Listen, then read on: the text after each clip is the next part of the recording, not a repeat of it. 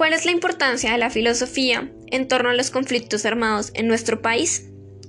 Ya sea de saber que la historia de Colombia en sus últimos 60 años ha estado marcada por el conflicto armado, lo que en sus inicios empezó por falta de participación política y la desigualdad en la repartición de tierras, ha dado cabida al uso de la lucha armada y la violencia, método que en años siguientes ha sido reforzado por distintos influyentes, como inéditos actores políticos y armados con contexto revolucionario, narcotráfico y narcoterrorismo, que han transformado el conflicto como razón de ser y para ser.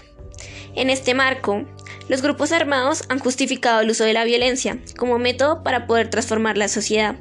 Desde la fundación de la República, la fragmentación creada por las desigualdades, la violencia y la lucha por el poder han delimitado la mecánica social y política en Colombia.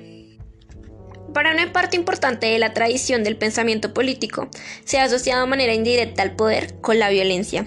Dicha situación que podemos evidenciar en el conflicto armado de Colombia, puesto a que de acuerdo a esta posición, tras el poder se hallaría en realidad la capacidad de ejercer violencia para mandar y dominar a otros. Un ejemplo de esto es el reclutamiento forzado de cientos de ciudadanos colombianos.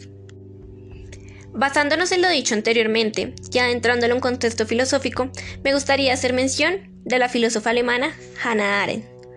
Retomando a Arendt, ella por el contrario no identifica la violencia nunca con el poder y afirma que ésta no es capaz de producirlo, ya que estos serían fenómenos contrarios, pues lo opuesto a la violencia es el poder. Para entenderlo, Arendt acude a recalcar que el poder no es mero mandato y obediencia, sino cooperación, acuerdo y coordinación equivalente. Bien, en lo que concierne a mi punto de vista, debería tenerse una importancia filosófica para reconocer dichas situaciones que entornan problemáticas en el país, como por ejemplo el conflicto armado, su historia, antecedentes y mal desarrollo y concepto desde la violencia y el poder, con los améritos de transformar una sociedad. El poder, ni mucho menos el cambio, surgen del cañón de un fusil. Eso siempre hay que tenerlo claro.